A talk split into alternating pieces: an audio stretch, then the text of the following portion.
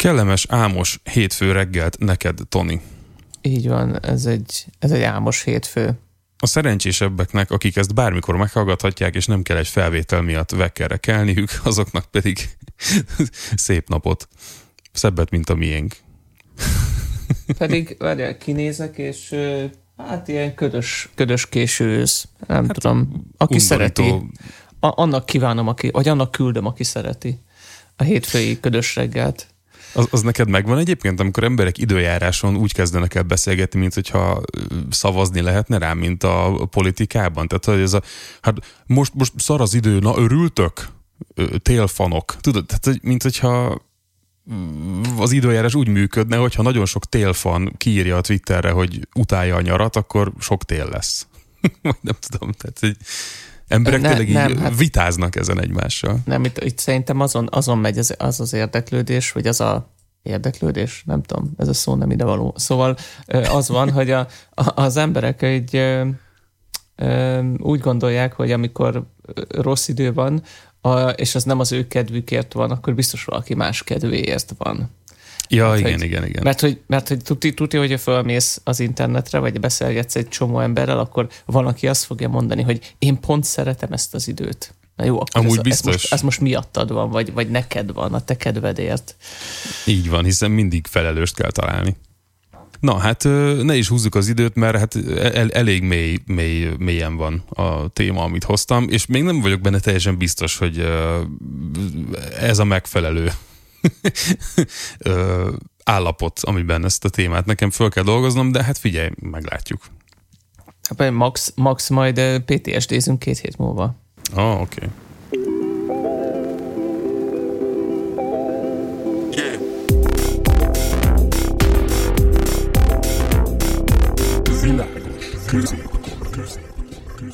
Ö, nagyon fontos, itt most különösen fontos, bár ezt amúgy minden adás előtt elmondhatnánk, hogy ö, nem vagyunk az általunk feldolgozott témák szakértői, nem vagyunk pszichológusok, nem vagyunk szociológusok, semmilyen logu, lógusok nem vagyunk, még. Csak beszélgetni fogunk. Én, én lehet, hogy, én, lehet, hogy, én, én gond, őszintén elmondom, hogy én annak idején, amikor visszamentem az egyetemre, hogy megcsináljam az eltén azt, vagyis legyen egy bé es té-m az eltén, amit nem csináltam meg a bé emen, amikor én ezen gondolkodtam, hogy én ilyet akarok csinálni, akkor először azt, az volt a fejemben, hogy hát programozni már tudok, akkor már, nem is tudom, akkor volt, húristen, mikor kétezer-tíz-valahány, olyan hat-hat-hét éve már programoztam, és úgy voltam vele, hogy én ahhoz már értek.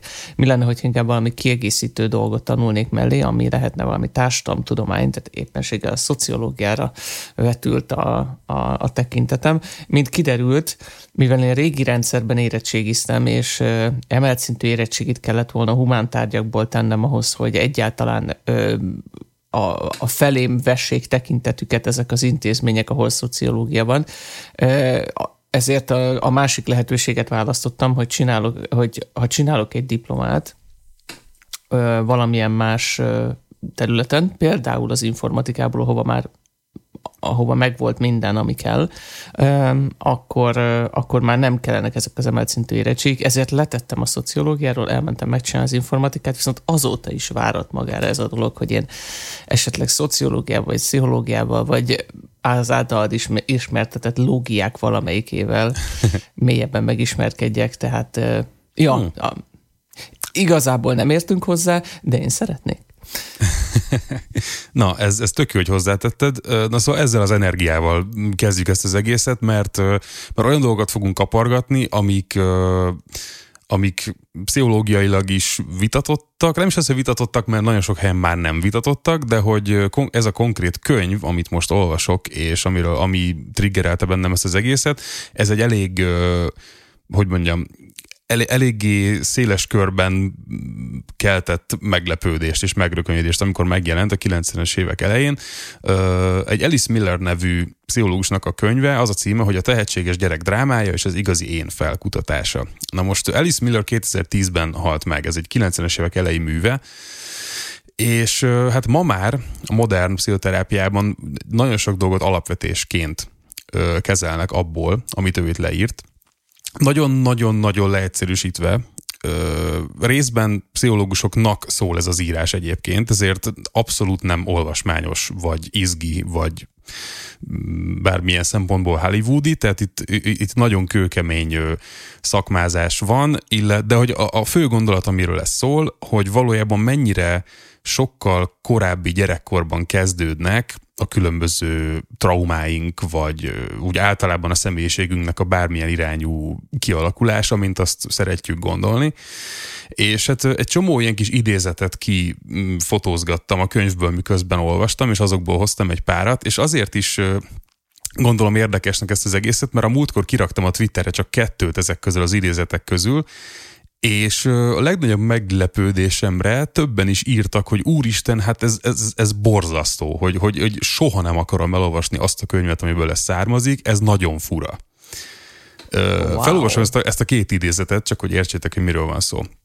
Az egyik így szól, hogy csak az mentes a depressziótól, akinek önértékelése saját érzései igazságába vetett hitében és nem bizonyos kvalitásai meglétében gyökerezik. Ezt most kicsit hagyom ülepedni. Jön a másik idézet. Mm-hmm. Várjál, várjál, majd egyben megbeszéljük, figyelj. Felnőttként nincs szükségünk feltétel nélküli szeretetre. Ez egy gyermeki szükséglet, amely a későbbiekben nem elégíthető ki. Aki ezt a gyermekkori veszteséget soha nem síratta el, illúziók rabja. Na most reflektálj kérlek erre az egészre.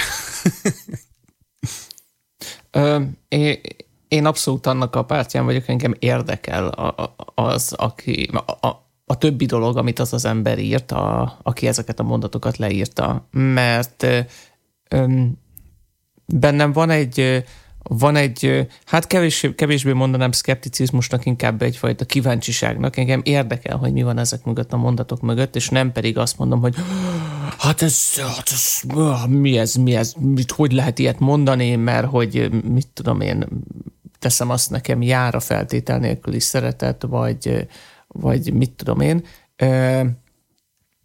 Én, én úgy gondolom, hogy most, most ugye a legutóbbi mondatra vagyok először is ráállva, amit, amit a, a kettőből a másodikra, hogy én ezt el tudom fogadni igazából, és, és úgy, úgy a, hirtelen a fejemben az első gondolat úgy fogalmazódott meg, hogy, hogy hát felnőttként azért már birtokában vagyunk annyi önállóságnak, hogy, hogy, hogy tudjunk tenni azért, hogy mások szeressenek minket, vagy, vagy inkább ne utáljanak minket. Tehát még egy gyerek sokkal kiszolgáltatottabb érzelmi környezetben van, tehát ő, ő kb. Azzal, azzal kiváltja a szeretetet, hogy létezik, remélhetőleg, és nagyon más nem is csinál egészen sokáig azon kívül, hogy, hogy kíváncsi és feltérképezi a világot. Tehát euh, én, ezt, én ezt el tudom fogadni úgy, hogy, hogy ez egyszerűen a természetrendje. A, a másik mondat, ott pedig, ott pedig az az érzésem, hogy, hogy hát igen. Igen, tehát hogy, hogy abszolút akkor, tehát az, azon alapul a mindenkinek az egészséges lelki világa, hogy, a, hogy minél jobban rendben van a önmagával, meg az önértékelésével, és hát ebben ebbe nem nagyon lehet szerintem belekötni. Tehát lehet, lehet ilyen külső, külső impulzusokon táplálkozni, és valahogy ez át is köt a, a feltétel nélküli szeretetre, hogyha például valaki nem, nem jött le arról az anyagról, és, és a mai napig, vala, mai napig a, a külső, meg, külső megerősítéseken, hogy is mondjam, azokon él, vagy azzal táplálkozik a lelke, akkor hát neki, neki sokszor nagyon nehéz lehet a világ. És tudod, hogy mire alapozza ezt az egészet? Nagyjából onnan jönnek ezek a gondolatok, hogy ő azt arra jött rá, hogy egész életműnyi pszichoterápia és kutatás során, hogy a gyerek akár tényleg szinte csecsemőkortól egyszerűen intuitíve megérzi azt, hogy a, a szülői dinamikában mik azok a viselkedések, ami, ami számára jutalmazó. Tehát, hogy, hogy egyszerűen, hogy mi, mi, hogyan kell neki léteznie, hogy a szüleitől a lehető legtöbb szeretetet tudja kapni. És hogy a másik feltételezés, amivel viszont nekem van egy kis problémám, már csak azért is, mert tehát, hogy nagyon sokakban ez a könyv egyébként kinyitotta azt, hogy felbomlott számára az az illúzió, hogy ő egy tökéletes családban nőtt föl, ahol őt szerették, ami lehet, hogy sokszor igaz is, de mivel senki nem tökéletes, ezért nyilvánvalóan valamit elrontottak, ami őt negatívan befolyásolta a legjobb szándék ellenére is. És amikor azt mondja a könyv, hogy, hogy a szülői szeretet is azért nagyon nagy százalékban nem alanyi jogon jár, hanem bizonyos kvalitások meglétéért. És hogy amikor ez valakiben felnőttként realizálódik, hogy őt nem, nem azért szerették, mert létezik, hanem mert ötöst hozott matekból, szép volt, okos volt, magas volt, szőke volt a haja, jól nézett ki a képen, jó dolgozatot írt, jól fogalmazott, ügyesen csinált valamit, akkor az sokakban ö, depresszió irányba állítja be a hajót, mert hogy úristen, hát akkor, akkor ez hogy van? Hát, hogy akkor nincs is feltétel nélküli szeretet? És hát ö, én ezzel nem teljesen értek egyébként egyet, hogy szerintem pont a szülői szeretet az, aminek feltétel nélkülinek kellene lennie, ö, aminek megvannak a maga hibái, szerintem. Tehát, hogy a feltétel nélküli szeretetet, hogyha valaki úgymond ö, abuzálja, vagy visszaél vele, vagy mivel úgy is jár, ezért lehetek bármekkora seggfej, például az anyámmal, apámmal, testvéremmel. Mm, szóval ez, ez, tehát, ez egy nagyon érdekes választóvíz. Én itt azt mondanám, hogy tehát, ahogy mondtad, én, én úgy vagyok vele, hogy a szülők általában ilyen alapvetően ezzel a feltétel nélküliséggel indulnak, vagy mondjuk úgy, hogy, hogy az a az, ami ahhoz kell, hogy, hogy a szeretetüket, szeretetüket megkapja a gyerek, az azon a listán nincs olyan sok minden. Tehát nem, nem kell olyan sok minden. É, és viszont, hogyha ez elkezd erodálódni ez az egész dolog, mert, mert mondjuk egy, egy seggfej a gyerek, akkor ez egy idő után szerintem a, ma a szülő lelki egészsége érdekében kell, hogy erodálódjon és, és eltűnjön, mert, mert ez a, nem tudom, te is láttál biztos, én hála Istennek csak, csak tévében láttam ilyet, hogy, hogy a, a gyerek hazaesett hónapok után, ellopta a tévét, elment, vett belőle drogot, és utána megint eltűnt a ködbe. És, és amikor, és általában még a rendőrség is keresi, és akkor, amikor beállítanak a szülőhöz, akkor azt mondja, hogy jaj, nem tudom, de hát olyan jó kisgyerek volt, biztos, hogy csak valami rossz társaságba keveredett, és baj. Tehát, hogy ez Na, sem, ezek tipikusan ez azok a sztorik, már. amik, nem, ez nem egészséges, de ezek azok a sztorik, pont, hál' Istennek én is csak filmen láttam ilyet, például pont nemrég néztem újra a Terápiát, mind a három évadot, és abban is volt egy szál, ahol a jómódú ügyvédnő, aki teljes családban nőtt föl, blablabla, bla, bla, bla, látszólag minden rendben, és ő, ő is így kezelte, hogy jaj, hát milyen jóban vagyok apámmal, milyen jóban vagyok anyámmal, és amúgy meg negyven x éves vagyok, és az Istenért nem marad meg mellettem egy férfi, és görcsösen akarok gyereket, de nem jön össze. És akkor tudod, így, így szétszálazgatták, hogy mi van ott, és hát jaj, hát így szerettem a szüleimet, úgy szerettem a szüleimet, de aztán szépen csak kiderült, hogy amúgy meg kislánykorában egy évre magára hagyták, mert kimentek Amerikába ösztöndíjjal a szülei.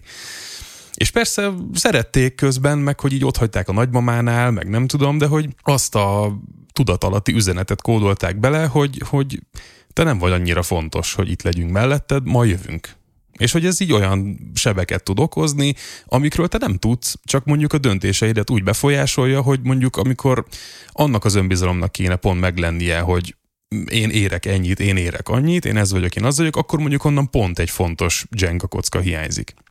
Tehát, hogy ez, ezekről szól ez az egész szerintem, nem a konkrét lelki abúzusról, ami sajnos rohadtul jellemző, de hogy a funkcionális, boldog családokban is történnek ezek a seb okozások, és akkor itt ki is nyitnám a másik szálát ennek, hogy ami tök érdekes, hogy ugye ennek az Alice Millernek a fia, Martin Miller, is pszichoterapeuta lett felnőttként, és ő megírta ö, azt a könyvet, aminek az a címe, hogy a tehetséges gyermek igazi drámája, Alice Miller tragédiája.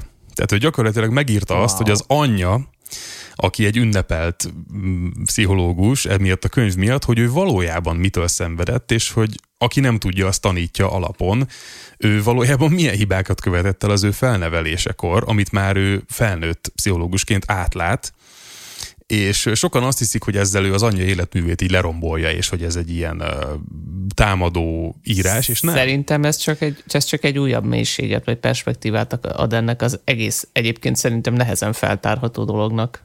Pontosan, és én ezt még nem olvastam, el fogom olvasni, mert baromi érdekes, de hogy uh, amit, amit így összeszedtem róla, és be is fogom linkelni ezt a, ezt a cikket, ami, ami e, e körül jár, és egyébként színdarab is van ebből a dinamikából, amit szintén nagyon szeretnék megnézni. Uh, az, hogy a Martin Miller igazából csak annyit akar mondani, hogy, hogy az anyja azért uh, tudott ilyen mélyre ásni, mert nagyon jó szakember volt, de azért rontotta el a gyakorlatban, mert iszonyatos sebeket cipelt. Tehát, hogy azért Alice Miller egy... Uh, egy lengyel származású zsidó volt, aki álnéven tudott kimenekülni a gettóból, és elmenekülni Svájcba. Tehát azért egy másik világháborús faji üldöztetésből kikecmeregve nyilvánvalóan hordozol dolgokat, amiket nem tudsz végleg lerakni soha. Tehát gondolom azért itt, itt nagyon, nagyon sok ilyen törés van, de mindegy, akit érdekel ez az egész, mert még mindig nem kapcsolta ki az adást, azt a gondolja, nézzen utána, szerintem ez egy tök érdekes világ. Mm. És igen, és nagyon-nagyon-nagyon-nagyon sok gondolatébresztő dolog van ebben a könyvben, akkor is, hogyha, hogyha zsigerből visszautasítod, de szerintem gondolkodni jó ezeken, mert lehet jó dolgokat találni, amik amúgy néha nagyon félelmetesek. Én azt, én azt javasolnám mindenkinek, aki, aki zsigerből visszautasít ilyen dolgokat, hogy, hogy amikor egy kicsit lenyugodott a, nem tudom, ebből a, ebből a zsigeri visszautasításból, akkor, akkor egy kicsit nézzen utána annak, hogy miért utasítja el. Mert elutasíthatja, ezt, ezt senki nem tilthatja meg neki, és, és lehet ez a véleménye, de érdekes lehet, hogy, hogy miért, miért feszül neki ilyen hirtelen az ő véleménye, vagy az ő, nem tudom, az ő léte, létezése egy ilyen, egy ilyen gondolatnak. Lehet, hogy többet megtud magáról. Nem akarom, nem akarom, nem akarok így zsákba macskát elülni. Az, hogyha az ember ilyen ajtókat nyitogat, akkor lehet, hogy érdekes dolgokra talál, de hogy, de hogy szerintem, szerintem tök érdekes mindenkinek megvizsgálni. Én rendszeresen látok olyat Twitteren, hogy valaki kiír valamit, és így rögtön öten mennek neki, hogy az nem úgy van, ez így nem, nem igaz, meg stb. És szerintem nekem mindig olyan, olyan fura érzés ezt, ezt látni, hogy hogy itt ilyen, ilyen erős ellentétek vannak, ilyen erős véleménykülönbségek, és rögtön így, így, így robbannak is, mert bennem is föl szokott, vagy triggerelni szokott egy-egy ilyen szembehelyezkedést egy-egy üzenet, viszont elkezdem írni, hogy a válaszomat, és, és azzal, azzal úgy, mert úgy kezdem megfogalmazgatni, hogy de miért is, miért is gondolom én máshogy, és általában ez mindig egy ilyen érdekes ilyen Ilyen, hogy mondjam, ilyen felfedező út bejárni azt, hogy, hogy miért is, miért is triggerelt engem ez az egész. Nem mindig találok rá választ. Van, amikor elkezdem írni a, az üzenetemet, és, és félúton abba hagyom, és kitörlöm az egészet, mert rájövök, hogy hát fogalmam sincs, hogy miért akarok neki menni ennek a gondolatnak már, pedig először olyan egyértelműnek tűnt. Hm.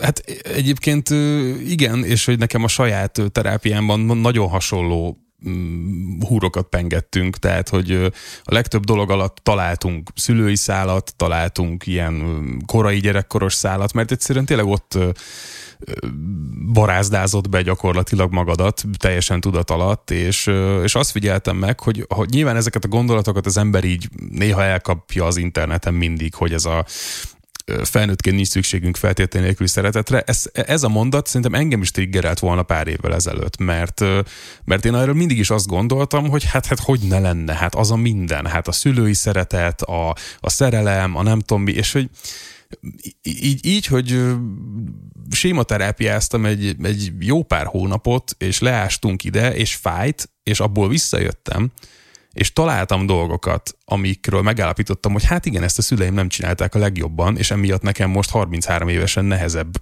valami, de hogy ez nem oda vezetett, hogy akkor most én őket vádoljam bármiért, vagy ne szeressem őket, sőt, és ar- arra jöttem rá, hogy igen, ők esendő, halandó emberek, akik a legjobb szándékukkal, a legnagyobb szeretetben felneveltek engem, és igen, mint minden ember követtek a hibákat, de valahogy még azt érzem utána, hogy kvázi még jobban szeretem őket, mert most már értem, hogy mi történt. És értem, hogy nekik miért nem sikerült ezt vagy azt jobban csinálniuk, mert ők is emberek, akiknek voltak szüleik, akik meg mást rontottak el, és hogy ebből a kis mixből, ebből a főzelékből lesz valami. Így működik az élet, hogy ezeket a kis hibákat visszük tovább, meg a jó dolgokat is visszük tovább, és ez, ez szép. Még és pont... most olvasom ezt a mondatot, bocsáss meg, hogy gyorsan befejezem, hogy tehát az, hogy felnőttként nincs szükségünk feltétlenül szeretetre, nem baj.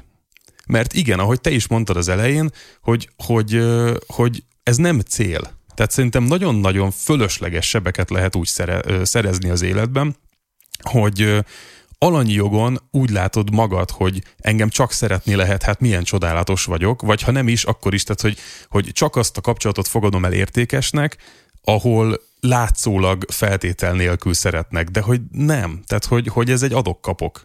És igen, felnőttként legyenek meg azok a kvalitásaid, hogy te is belerakod a te ötven százalékodat aktívan, és nem lustulsz bele.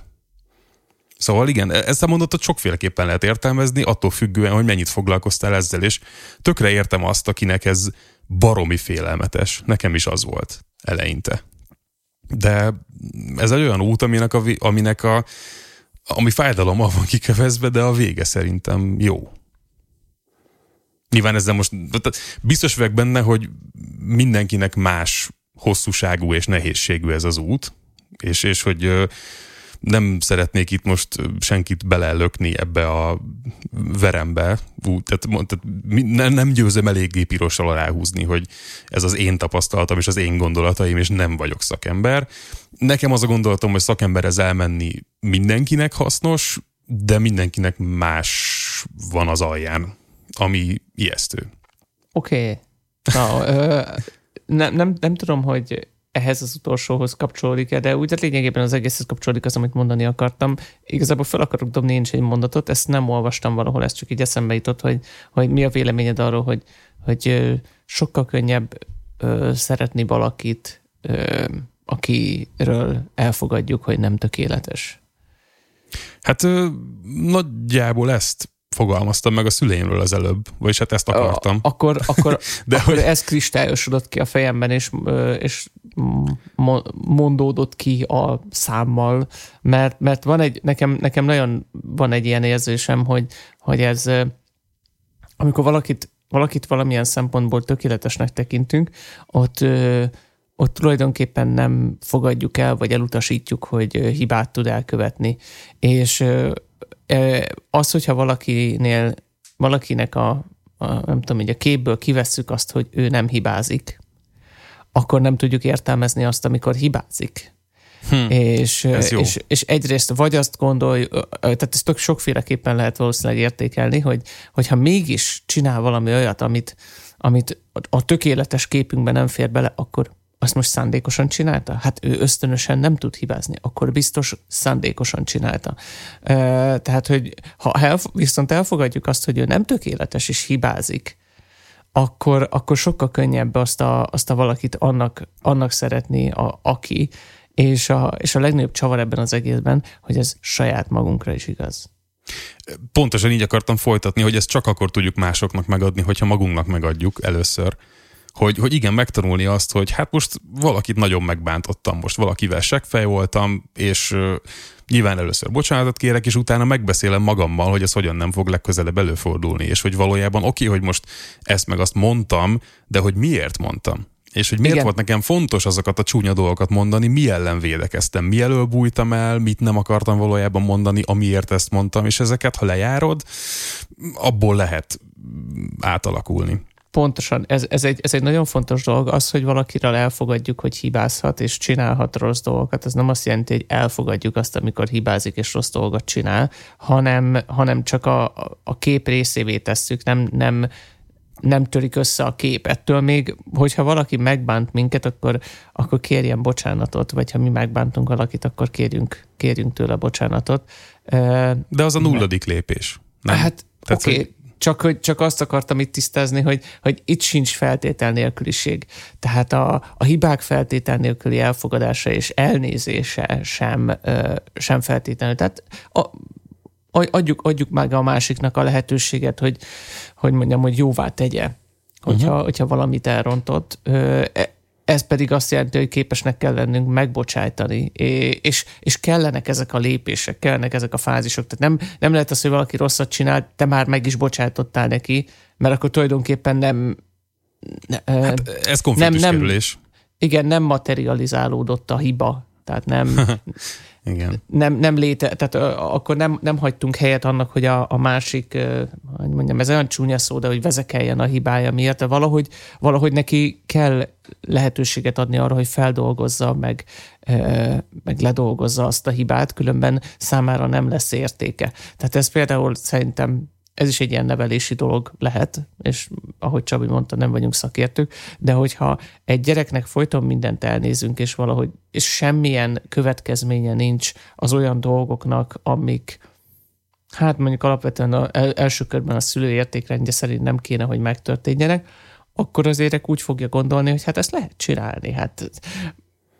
Hát és úgy aztán kiszabadul a felnőttek világába, és ott meg aztán hirtelen mondjuk anyagi következménye lesz, vagy valami egyéb súlyos következménye lesz annak, hogy hát figyelj, mi lenne, hogyha ezt így mégse csinálnád, és már nem csak az anyukája mondja, hogy ennyi be ennyi, hanem mondjuk egy rendőr, vagy egy adóhivatal, vagy érted, hogy ott már más a, más a focipálya.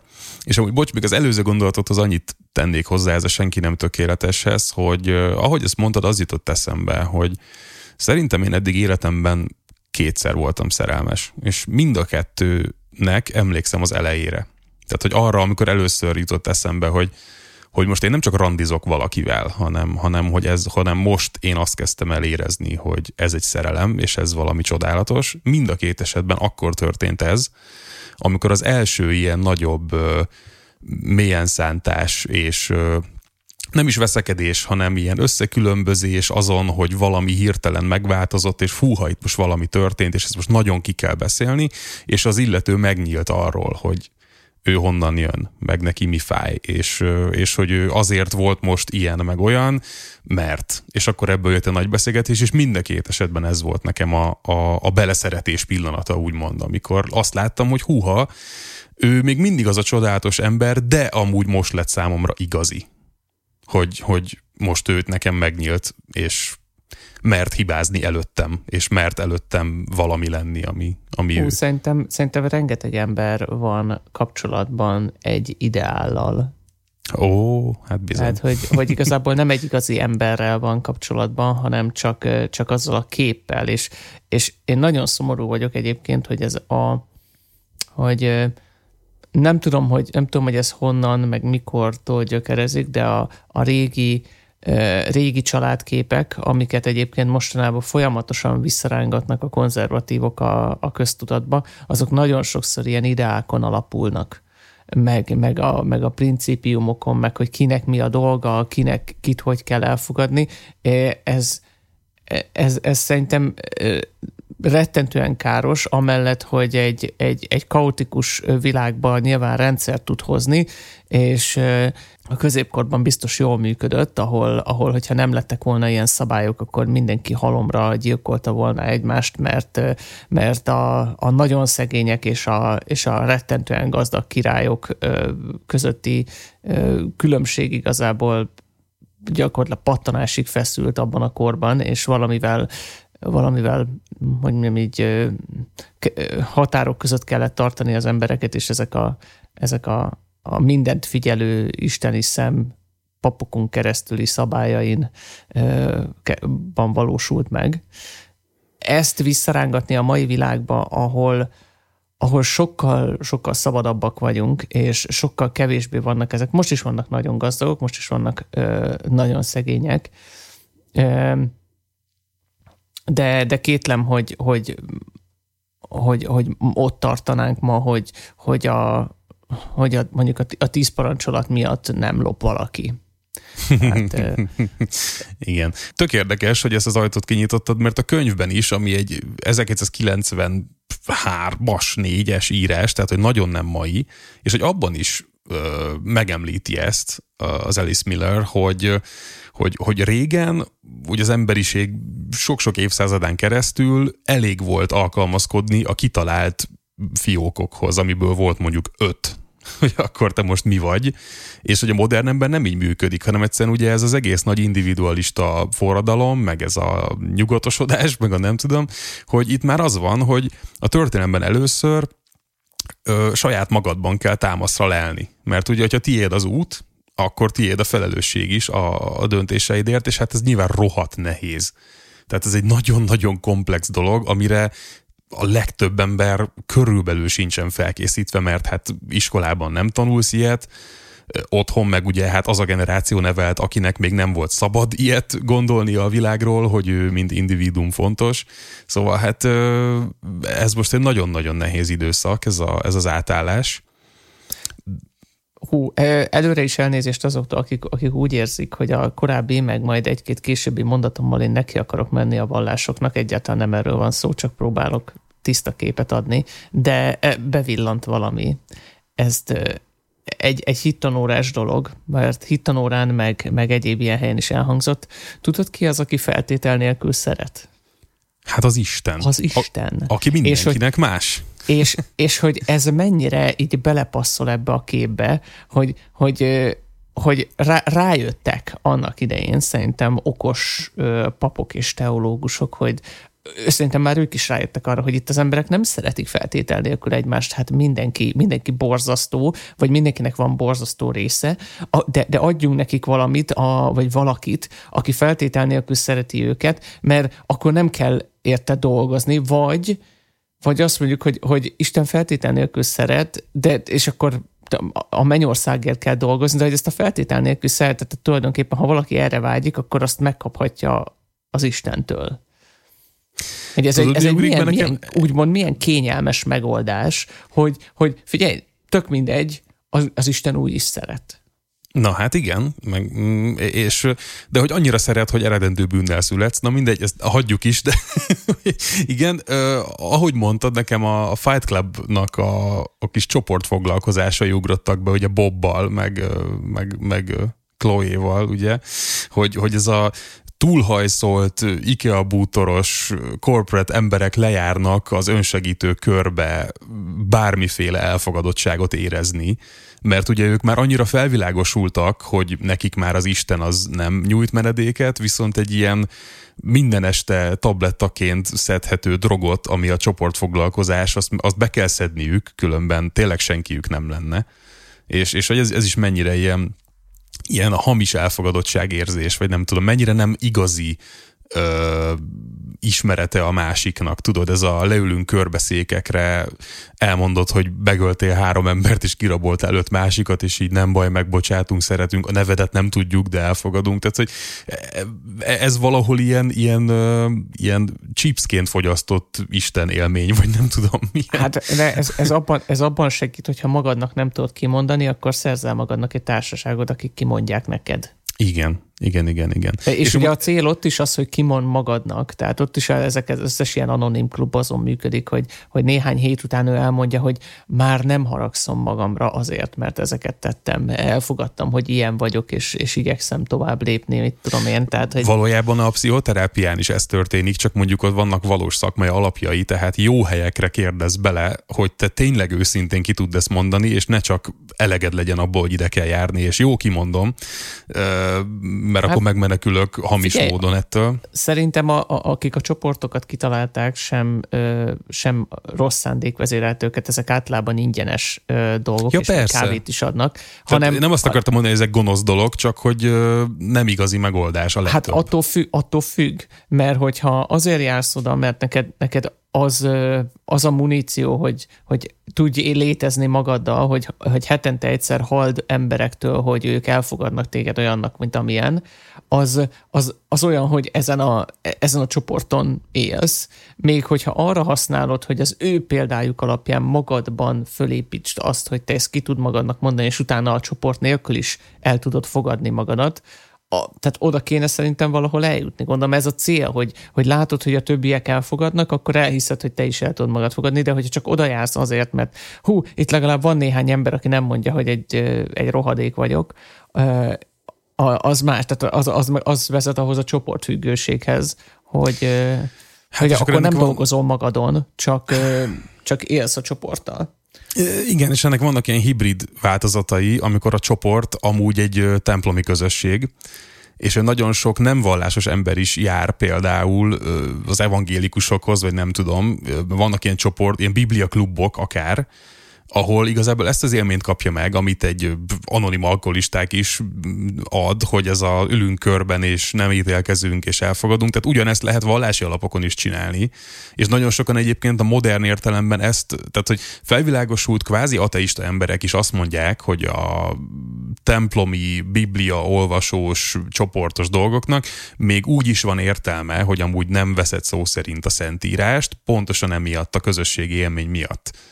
De hát figyelj, ez egy külön téma, most ezt nem is ásnám ki mélyebben, meg nem is nagyon van hozzá munícióm, hogy ezt most kikezdjem bármilyen nem, szempontból. Nem, csak nem. Hogy... De, de azért érdemes volt szerintem a feltétel nélküli szeretet témája mellett megemlíteni, hogy, hogy ezt, ezt, a, ezt az egyház megpróbálta az embereknek így, mond, azt akartam mondani, hogy tálcán, de inkább könyvben, vagy, vagy ceremóniákon és prédikációkon keresztül biztosítani.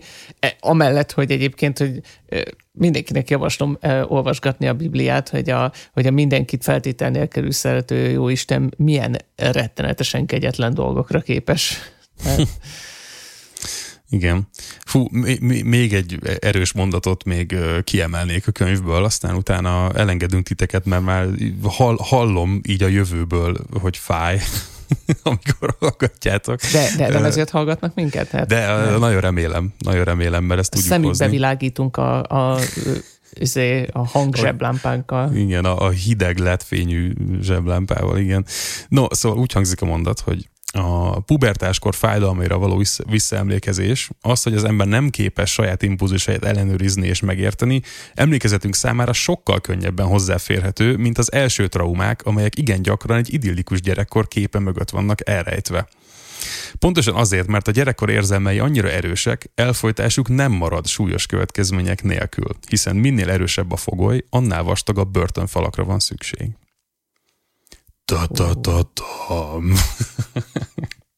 És amúgy erre tényleg van személyes élményem, tehát én úgy kezdtem a pszichoterápiában ezt a ez meg az a szorongásom miért van harminchárom évesen dolgot, hogy, hogy számomra evidens volt, hogy már biztos visszamegyünk oda, hogy tizenhat évesen miért nem tudtam csajozni, mert mit tudom én. És, és nem, tehát hogy tizenhat évesen már nagyon-nagyon régen azért nem tudtam csajozni, mert öt-hat éves, meg hét évesen ezt meg azt mondta, az meg az. Tehát hogy mindig, mindig lejjebb van, csak ugye oda nem akarsz menni, mert hát úristen, hát az egy ártatlan öt éves kisfiú volt, tehát most mi, mit tehető arról, meg nem tudom, meg hogy hát jaj, hát biztos semmi köze hozzá, hát gyerekként még azt se tudtam, mi ez, meg mi az, hát persze, csak ott lett kikaparva ugye az a mesdje, amin utána mentél tovább, szóval ja, ezek mindig lejjebb vannak, mint ahol kényelmes elismerni, és ez, ez benne a nehéz. Nálam, nálam ezek a régi dolgok olyan, olyan falak mögött vannak, ráadásul néha a falak úgy néznek ki, hogy ilyen inkább ilyen, ilyen díszlet, amitől, amitől egy ilyen, ahogy mondtad, ilyen idilli, idilli gyereki képnek tűnik, és ezért, és ezért ahogy, ahogy az ember így végig suhan az emlékein a, a, a lelki szemével, így föl se tűnik, hogy ott van valami. Mert, uh-huh. hogy, mert hogy az egy, az, az, az gyerekkorban történt. Hát ezeket a színfalakat, meg, meg, meg díszleteket kell kicsit meg, megbontani, és akkor akkor meg lehet érteni dolgokat. Nekem ez például tök nehezen megy. Nagyon, nagyon sok emlékem egyszerűen ne, nem elég erős ahhoz, hogy a felszínre, felszínre jöjjön. Hát mert, mert szépek és részletesek a díszleteid valószínűleg. De, a, de amit elrejtenek, az a háttérben dolgozik ám. Uh-huh. Így van. Hát éppen ezért ez egy mindenkinél más mélységű és hosszúságú folyamat, de hát, és amúgy az nagyon, azt nem, nem is tudom már hol olvastam, hogy ezt a folyamatot nagyon jó elkezdeni, de nagyon veszélyes rosszkor abba hagyni. Tehát ezek azok az ajtók, amiket ha kinyitsz, de nem csuksz vissza, onnan nagyon-nagyon erős hideg tud kijönni. Hát igen, Tehát, val- valamilyen formában foglalkozni kell vele. Hogyha van, van, akinek azt tanácsolják, hogyha, hogy néha, néha csak üljön le és gondolkozzon így gyerekkori emlékeiről, és csak írkáljon le egy párat, olyan formában, ahogy, ahogy eszébe jutnak, és lehet, hogy csak az, hogy felnőtt szemmel nézi azt a kisgyereket, meg a kapcsolatát a szüleivel, annak, annak lesz egy más vetülete, mint, mint ahogy szereplőként, tehát főszereplőként emlékszünk rá. Így van, így van. Fú, ö, hát leeresztettük a cínvödröt a mélyútba, felhúztuk, volt benne valami. Jó, jó, jó sötét volt, és, és, nagyon, és bugyog ki a, a, zéből, a vödörből.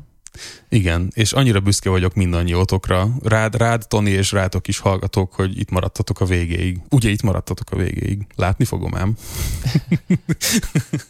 Igen, mert, mert, mert látjuk, hogy sokan vagytok, és sokan hallgattok minket, és ez, ez meglepő, de cseppet sem mulatságos, sőt, inkább felelősségteljes, és egy, nagy, és egy nagyon büszke érzés, hogy tényleg ennyien vagytok, akiket érdekel, amit, amikről itt hetente beszélünk. Köszi, hogy vagytok, tényleg.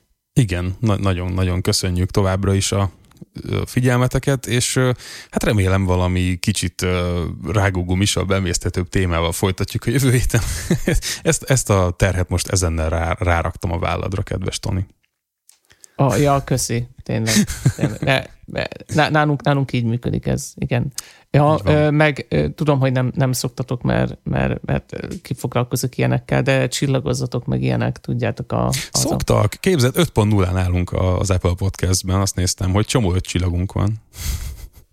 Wow, akkor, akkor, akkor megkövetem a teljes hallgatói bázist, hogy, hogy azt feltételeztem rólatok, hogy nem szoktatok.